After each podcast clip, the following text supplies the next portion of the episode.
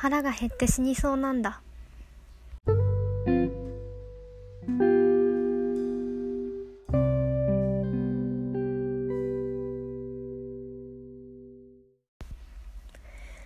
エディのカップラーメンタイマー今日の担当は802です。冒頭の言葉は久住正幸原作の漫画「孤独のグルメ」の主人公井の頭五郎による言葉です。いや食べちゃいましたね。深夜0時半ぐらい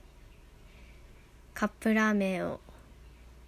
もう罪ですよね本当に。なんでこんな時間にカップラーメン食べてんだって話なんですけど。事の発端その私のバイト先にカップラーメンが置いてあったからなんですよ。なんかいっぱいそのカップ麺系統のがいっぱい置いてあってでなんか自由に持ってっていいよって言うからカップラーメンを持って帰っちゃったんですよ思わず。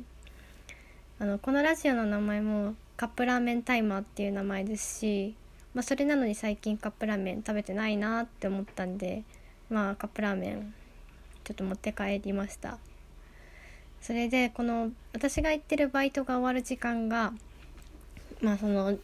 0時なんで、まあ、家に帰っていろいろしてると、まあ、0時半になっちゃうわけなんですよ。でもこの時間に物を食べるのはどうなんだって私はずっと思っててバイトに行く前にもうその夜ご飯は食べて帰ってきたらもうお風呂入って寝るっていう感じにしてたんですけどなんかその日は帰ってカップラーメンを、机の上に置くじゃないですか。なんかずっと見てたらすごいお腹が減ってきてでなんか気づいたらラベルを剥がしてお湯を注いで3分間待ってました。いや恐ろしいですね。別に飯テロの画像とかも見てないんですけどやっぱそそられますね。カップラーメンのあのパッケージ。食べちゃったなあまあでもなんかそのまま食べるのも味気なかったので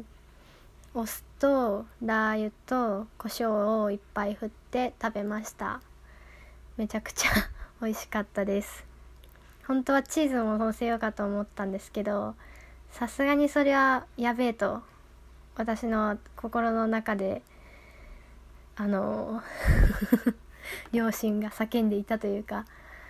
ちょっと落ち着けっていうね言葉が脳裏に響いてたのでさすがに自重しました。私はあのカップ焼きそばまあまあまあまあって言ってもまあ月に1回ぐらいは食べるんですけどやっぱりカップラーメンってなかなか手が伸びなくて。まあでもやっぱりこういうジャンクなもの久しぶりに食べたら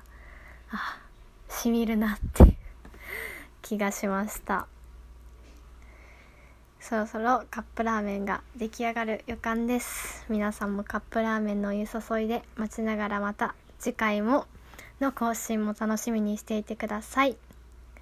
それではまたさようなら。